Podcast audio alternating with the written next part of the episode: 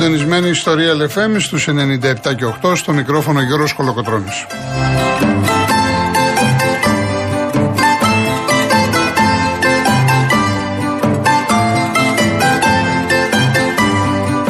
Τηλέφωνο επικοινωνίας 211-200-8200. Επαναλαμβάνω 211-200-8200. Η κυρία Βάσια Κούτρα είναι και σήμερα στο τηλεφωνικό κέντρο. Η κυρία Μαρία Ψάλτη στη ρύθμιση του ήχου.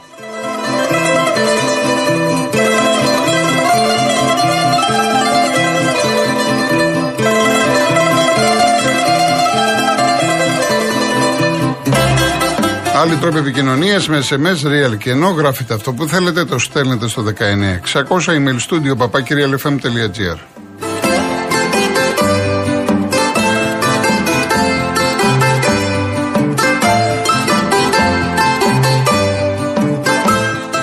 Κυρίες Δεσποινίδες και κύριοι, καλό σας μεσημέρι. Είναι ακόμα μια ευρωπαϊκή βραδιά με τις δύο ομάδες της Θεσσαλονίκης, τον Πάοκ και τον Άρη, τον Άρη και τον Πάοκ.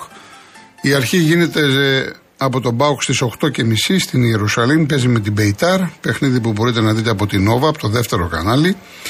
Πρώτο μάτς θυμίζω στην Τούμπα 0-0, άρα ανοιχτή λογαριασμοί. Αργότερα στις 9 και 4 στο Χαριλάου, στο Κλινάδης Βικελίδης, ο Άρης υποδέχεται την Αραράτ από την Αρμενία. Πρώτο μάτς 1-1.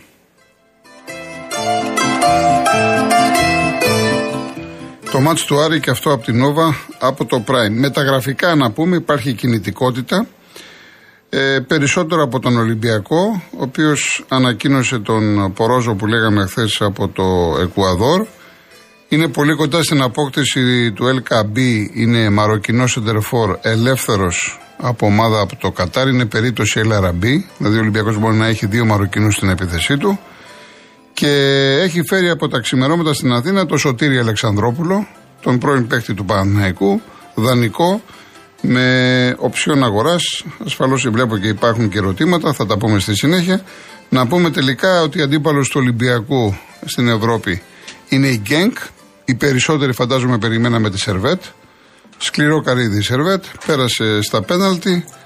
Η Γκέγκ είναι καλή ομάδα και έχασε και το ποτάθημα στο Βέλγιο στις καθυστερήσεις από την Αντβέρπ. Και ο Παναθηναϊκός ανακοίνωσε χθες τον Μπράουν, τον Αμερικάνο.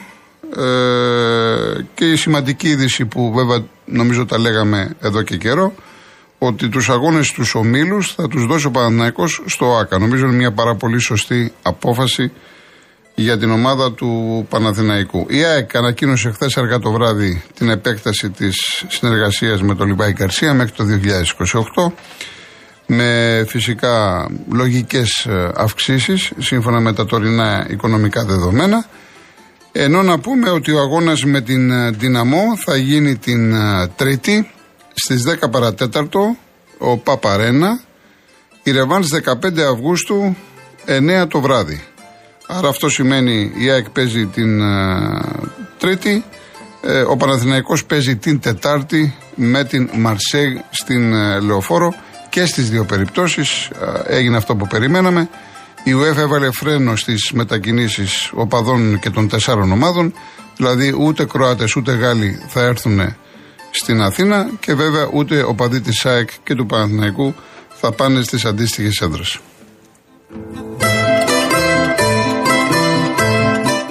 Σαν σήμερα γεννήθηκε ο σπουδαίος Αντώνης Καλογιάννης το 1940, μια τεράστια φωνή την οποία αγαπάτε πολύ. Σήμερα λοιπόν θα ακούσουμε πολύ όμορφα τραγούδια με τον Αντώνη Καλογιάννη. Ξεκινώ με, το, με ένα τραγούδι της, που έχει γράψει η Ρόνη Σοφού, η μουσική είναι του Αλέξη Παπαδημητρίου και που λες ευτυχία.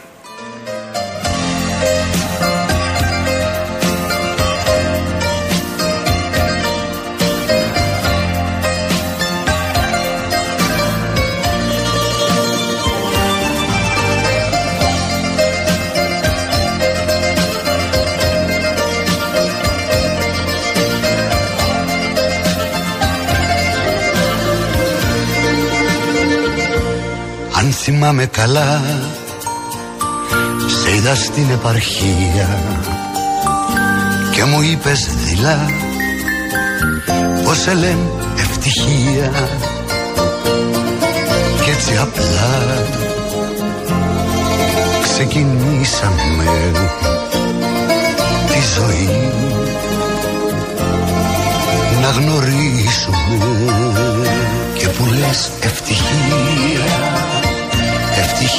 δεν βρήκαμε λίγα μόνο στοιχεία ευτυχίας χαρήκαμε.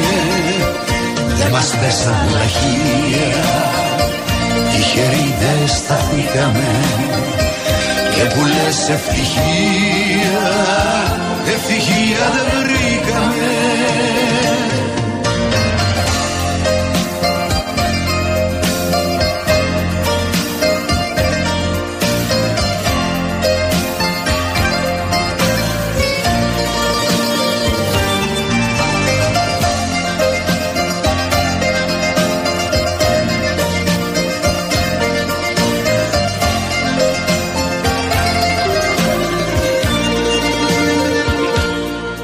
θυμάμαι καλά. Είπα έτσι στα αστεία Πως μου τάζει πολλά. Το όνομά σου ευτυχία Μα πολλά. Δεν ζητήσαμε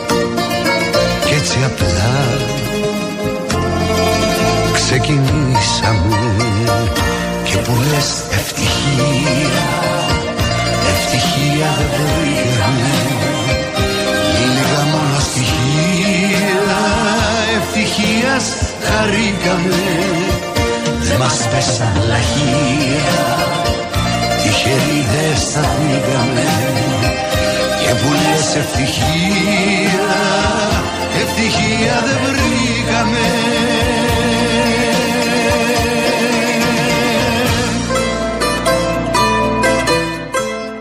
Ένας φίλος της ΑΕΚ, ο Νίκος από τα Άγραφα, βλέπω εδώ. Και ένας φίλος του Παναδημαϊκού, ο Στέλιος από τη Μυτιλίνη. Πολύ αισιόδοξου σας βλέπω και τους δύο, ότι να σας πω τους επόμενους αντιπάλους, πιθανούς αντιπάλους. Ωραία, αυτό είναι το εύκολο γιατί τώρα βγήκανε. Αλλά καλό να περιμένουμε να περάσουν. Με το καλό λοιπόν, για να δούμε την ΑΕΚ.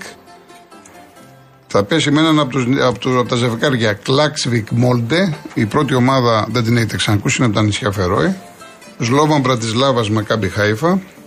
Την Αντβέρπ στο Βέλγιο και Ρακόβ με ελληνικό ενδιαφέρον, την Πολωνική, με τον Άρη Λεμεσού που είναι δυνατός. Από ό,τι φαίνεται εδώ από την ΑΕΚ, δηλαδή τώρα σας λέω τη λογική. Μόλντε έτσι, η Αντβέρπ, Ρακόβ Άρης και Σλόβαν η Μακάμπι Χάιφα ε, δεν είναι στο επίπεδο της Δυναμό Ζάγκρεπ. Θεωρητικά πάντα. Δηλαδή η Δυναμό Ζάγκρεπ είναι πιο δύσκολη κλήρωση για την ΑΕΚ. Αλλά ας περάσει την Δυναμό. Ο Παναθηναϊκός τώρα είναι δύο ζευγάρια. Το ένα είναι το Μπράγκα Μπάτσκα Τόπολα, που λογικά είναι η Μπράγκα, και το άλλο είναι Rangers με τη Σερβέτ. Rangers Σερβέτ. Δηλαδή ο Παναθηναϊκός αν περάσει τη Μαρσέιγ θα παίξει είτε με τον νικητή Rangers Σερβέτ είτε με την Μπράγκα. Αυτές είναι οι κληρώσεις. Λοιπόν, να πάμε για να μην το κόψουμε στις διαφημίσεις και αμέσως μετά Μιλάμε για ΠΑΟΚ, Άρη και τα τελευταία μεταγραφικά νέα.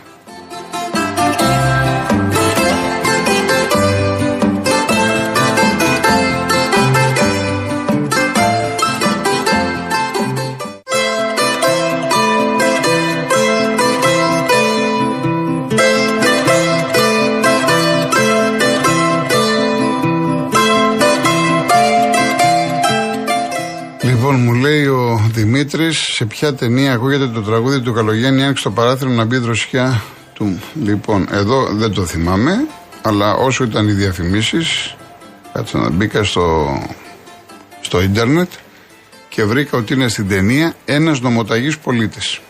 Έτσι. Είναι το κομμάτι τη μουσική του Γιώργου, σε μουσική Γιώργου Χατζινάσιου και σε στίχους του Ερίκου Θαλασσινού.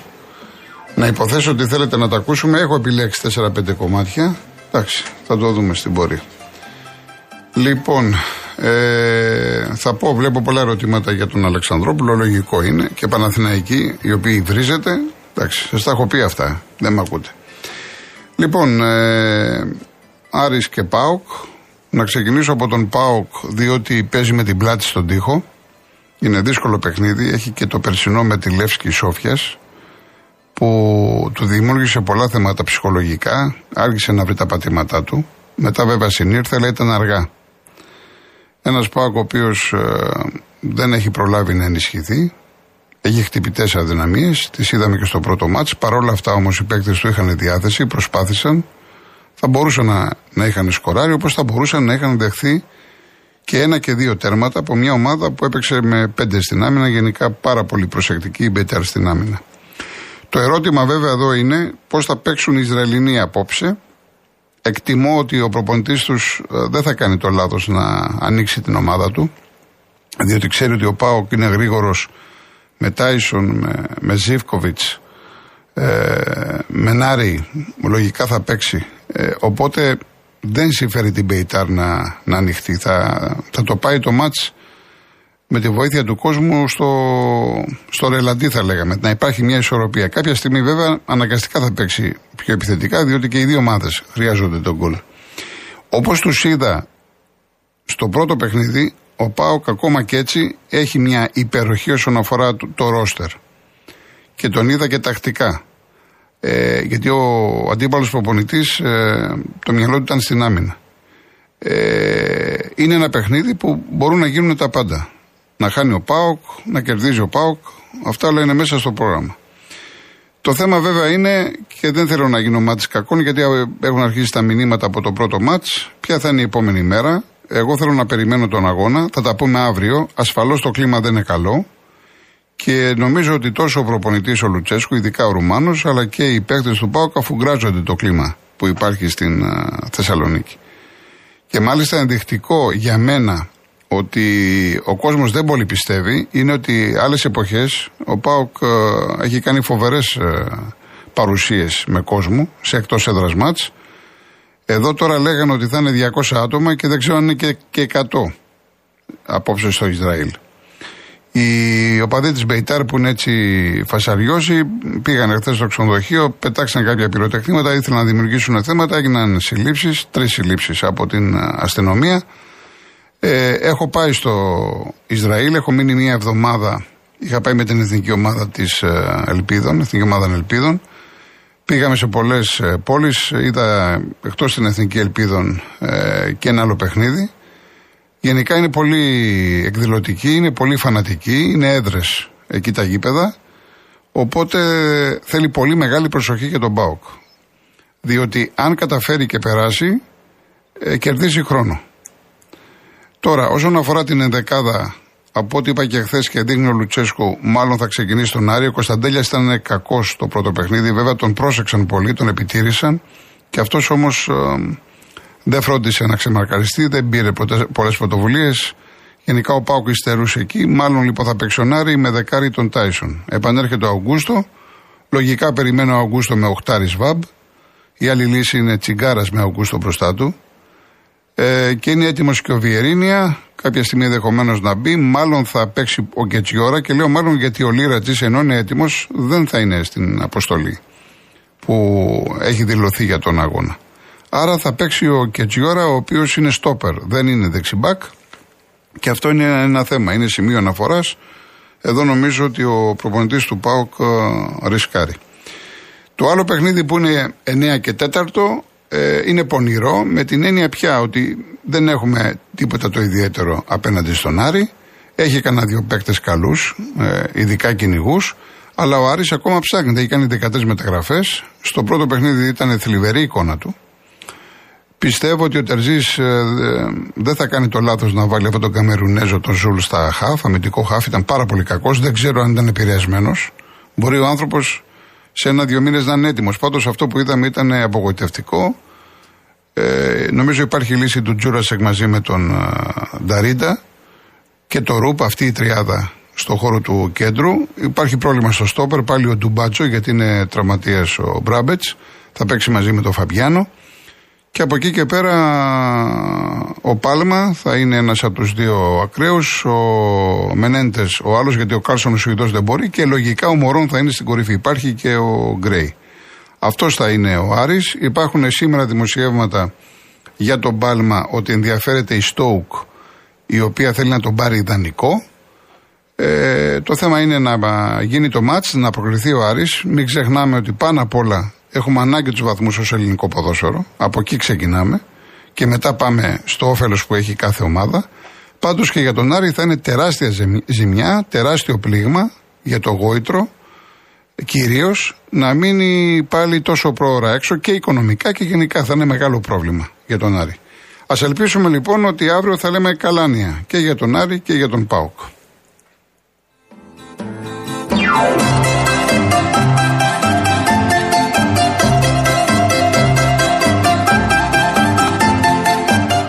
Λοιπόν, με ρωτάτε για τον Αλεξανδρόπουλο και βλέπω εδώ και εντάξει δεν τα διαβάζω αυτά γιατί είναι κάποια. Ακούστε, καταρχήν στους Παναθηναϊκούς. Ε, έχω πει χιλιάδες φορές ότι στο σημερινό ποδόσφαιρο δεν, υπάρχουν, δεν υπάρχει αυτός ο ρομαντισμός, αυτό το δέσιμο που είχαν οι παλιοί παίχτες που φιλούσαν τη φανέλα και, και το νιώθαν. Φιλούσαν τη φανέλα και κλαίγανε. Η ομάδα τους ε, δεν τα κατάφερνε, είχε αποτυχία και δεν βγαίνανε από το σπίτι. Πόσες φορές έχουμε φιλοξενήσει και τον Δωμάζο και τον Κούδα παλιότερα, οι ίδιοι τα λέγανε. Μην περιμένετε λοιπόν τώρα ότι υπάρχει αυτή η ευαισθησία και ο συναισθηματισμός κλπ. κλπ, κλπ. Ο καθένας κοιτάει το συμφέρον του. Είδατε τι πίκρα έβγαλε ο Γεννακόπουλο με τον Παπαγιάννη που σου λέει τον έφεραν οι γονείς του εδώ να τον προσέξω, να τον κάνω. Του φερθήκαμε καλά, του κάναμε, του δείξαμε, πάρε λεφτά, θα σε βοηθήσουμε και πήγε στη Φέντερ και έβγαλε μια πίκρα. Άρα λοιπόν ε, ο, δεν βλέπω τον λόγο ο Αλεξανδρόπουλος ή ο κάθε Αλεξανδρόπουλος να πει όχι στην πρόκληση του Ολυμπιακού επειδή ξεκίνησε τον Παναθηναϊκό. Δεν μπορώ να το δω σε αυτή την φάση όπως είμαστε τώρα. Όπως είναι ο αθλητισμός τώρα. Όπως όπως είναι ο επαγγελματίας αθλητής και ειδικά ο επαγγελματίας ποδοσφαιριστής. Λοιπόν, ε, άρα είναι για μένα κάτι φυσιολογικό να δω έναν παίκτη του Παναθηναϊκού να πηγαίνει στον Ολυμπιακό και το αντίστροφο. Και το έχουμε δει και θα το ξαναδούμε. Ή τη ΣΑΚ ή του ΠΑΟΚ. Είναι φυσιολογικά αυτά τα πράγματα. Δεν χρειάζεται ούτε να φωνάσετε, ούτε να μου λέτε φιλ, φιλούσε την, ε, τη φανέλα και το σήμα κλπ. Ε, ωραία, εντάξει, εγώ δεν μπορώ να κάνω κάτι σε αυτό. Λοιπόν, αγωνιστικά τώρα, έχω πει τη γνώμη μου ότι είναι ένας παίκτης ο οποίος έχει ένα επιθετικό θράσος. Είναι ένα σύγχρονο οκτάρι με καλή τεχνική κατάρτιση, είναι γρήγορος, είναι μπουκαδόρος. Αυτά είναι τα θετικά του στοιχεία. Τα αρνητικά του στοιχεία είναι ότι υστερεί σε θέματα τακτικής. Υπάρχουν διαστήματα που χάνεται. Τρέχει άσκοπα. Δεν είναι χρήσιμος για το σύνολο. Ε, για μένα είναι ένας ποδοσφαιριστής που έχει να προσφέρει. Το θέμα είναι να βρει το κατάλληλο προπονητή και να το βάλει σε τακτικά καλούπια τέτοια έτσι ώστε να μπορέσει να δείξει πράγματα σύμφωνα με το ταλέντο του. Διότι έχω πει πολλές φορές τη διαφορά, στην αρχή δεν το, καταλα... δεν το είχατε καταλάβει, δεν το είχατε πιάσει κάποιοι. Άλλο ξέρω μπάλα και άλλο ξέρω ποδόσφαιρο. Το ποδόσφαιρο είναι κάτι το διαφορετικό, ειδικά τα τελευταία χρόνια. Που είναι πιο αθλητικό, είναι πολύ πιο γρήγορο, παίζει τεράστιο, τεράστιο ρόλο η τακτική. Αυτή τη στιγμή λοιπόν, Κώστα, Χρήστο, Παναγιώτη, Σικάγο, Νίκο από το Πειραιά, ο Αλεξανδρόπουλος δεν μπορεί να παίξει στον Ολυμπιακό. Εγώ δεν μπορώ να τον δω. Να βγει ποιος να παίξει ο Αλεξανδρόπουλος. Ο Χουάνκ. Ποιος θα βγει. Ακόμα και τώρα έτσι όπως είναι η ομάδα, ο Μαρτίνεθ τον Καρβάλιο ετοιμάζει. Θα μου είναι μεγάλη έκπληξη. Από εκεί και πέρα, σαφώς έχουν δει κάποια πράγματα και σου λέει: στον πάρουμε να το δουλέψουμε και βλέποντας και κάνοντας. Είναι Ελληνόπουλο, είναι δανεικός, θα τον δούνε και βλέπουν μετά υπάρχει και μια οψιόν αγοράς. Βέβαια, εδώ υπάρχει ένα ερωτηματικό. Για να λέμε τα πράγματα με το όνομά τους. Δηλαδή, ο Μαρινάκης έφερε τον Κορδόν, ο οποίος έχει τόσες γνωριμίες, έχει δουλέψει τόσες ομάδες, θα φέρει μεγάλους παίκτες και φέρνει τον Αλεξανδρόπουλο από τον Παναθηναϊκό μέσω Sporting Λισαβόνας. Αυτό είναι ένα ερωτηματικό. Προφανώς ο Αλεξανδρόπουλος ήταν σταμπαρισμένος. Με την καλή έννοια, καταλαβαίνετε πώς το λέω. Ότι θέλουν να τον πάρουν στον Ολυμπιακό. Και τον πήρανε. Από τη στιγμή λοιπόν που τον παίρνεις στον Ολυμπιακό, κοίτα να τον αξιοποιήσεις, κοίτα να τον βοηθήσεις. Και αυτός που πρέπει να τον βοηθήσει είναι ο προπονητής. Είναι ένα νέο παιδί, το οποίο αυτή τη στιγμή ξέρει τι σημαίνει να φορέσεις τη βανέλα του Παναθηναϊκού και μέσα σε χρόνο ρεκόρ να φορέσεις τη βανέλα του Ολυμπιακού, αλλά θέλει δουλειά. Στη Sporting δεν έπαιζε, το 23 τώρα έχει κάνει δύο μάτς στη Sporting Β, του λείπουν παιχνίδια, του λείπει ρυθμός. Δεν μπορείς λοιπόν ξαφνικά να έρθεις στην Ελλάδα και να πάρει τη φανέλα με το νούμερο τάδε και να παίξεις στην πρώτη ομάδα του Ολυμπιακού. Αυτή είναι η άποψή μου. Λοιπόν, ο Καμπή Ε, είναι περίπτωση LRB, δηλαδή όπως και αυτός είχε μείνει ελεύθερος από το Κατάρ, ήρθε και μας έβγαλε μάτια και υποχρέωσε το Μαρινάκι πέρυσι να του τα σκάσει για τα δύο επόμενα χρόνια 2% το χρόνο, καθαρά με την εφορία του Ολυμπιακού. Έτσι λοιπόν και ο Ελ Καμπή, με καλό βιογραφικό, δεν το γνωρίζω τον παίχτη, έπεσε και αυτό στο Κατάρ. Το βιογραφικό του διάβασα, είδα και δύο-τρία βίντεο, είναι διεθνής, φαίνεται να έχει τον γκολ. Αλλά όλα αυτά θα τα δούμε στην πράξη. Ό,τι και να λέμε τώρα, θα τους δούμε στην πράξη, τους πάντες. Όλοι κρίνονται. Και το ίδιο ισχύει και για τον Πορόζο τον, από το Εκουαδόρ, που όντως αυτόν τον ήξερε ο Κορδόν γιατί ήταν υπεύθυνος όλων των εθνικών ομάδων. Και είχε παίξει και στο Μουντιάλ. Έτσι. Δεν έρχεται δηλαδή ένας παίχτη ε, ο οποίος λες, άντε να το δοκιμάσω. Υποτίθεται το φέρνουν διότι ποντάρουν στο συγκεκριμένο παιδί. Είναι ψηλό παιδί, έπαιζε τώρα στην Τρουά, θα τον δούμε. Λοιπόν, είχε ένα φιλικό χθες με τον ε, Αστέρα Τρίπολης Ολυμπιακός. Κέρδισε με 2-0 με κόλ του Φορτούνη και του Ελαραμπή. Από εκεί και πέρα ακούγονται διάφορα ονόματα για το Μαρκίνιος που λέγαμε χθες, αλλά θα τα δούμε. Αυτή τη στιγμή, αυτή τη στιγμή παίχτη, ανακοινώθηκε ο Πορόζο, τελειώνει του Αλεξανδρόπουλου ανακοινώνεται και είναι πολύ κοντά στον Καμπή. Αυτά είναι τα νέα μέχρι αυτή την ώρα. Εξάλλου μετά τις 6 συνεχίζει τα παιδιά, ο Δημήτρης Σταυρακάκης με το Real Sports, οπότε οτιδήποτε νέο όπως και χθες θα τα πληροφορηθείτε. Λοιπόν, να πάμε σε διαφημίσεις ειδήσεις και συνεχίζουμε.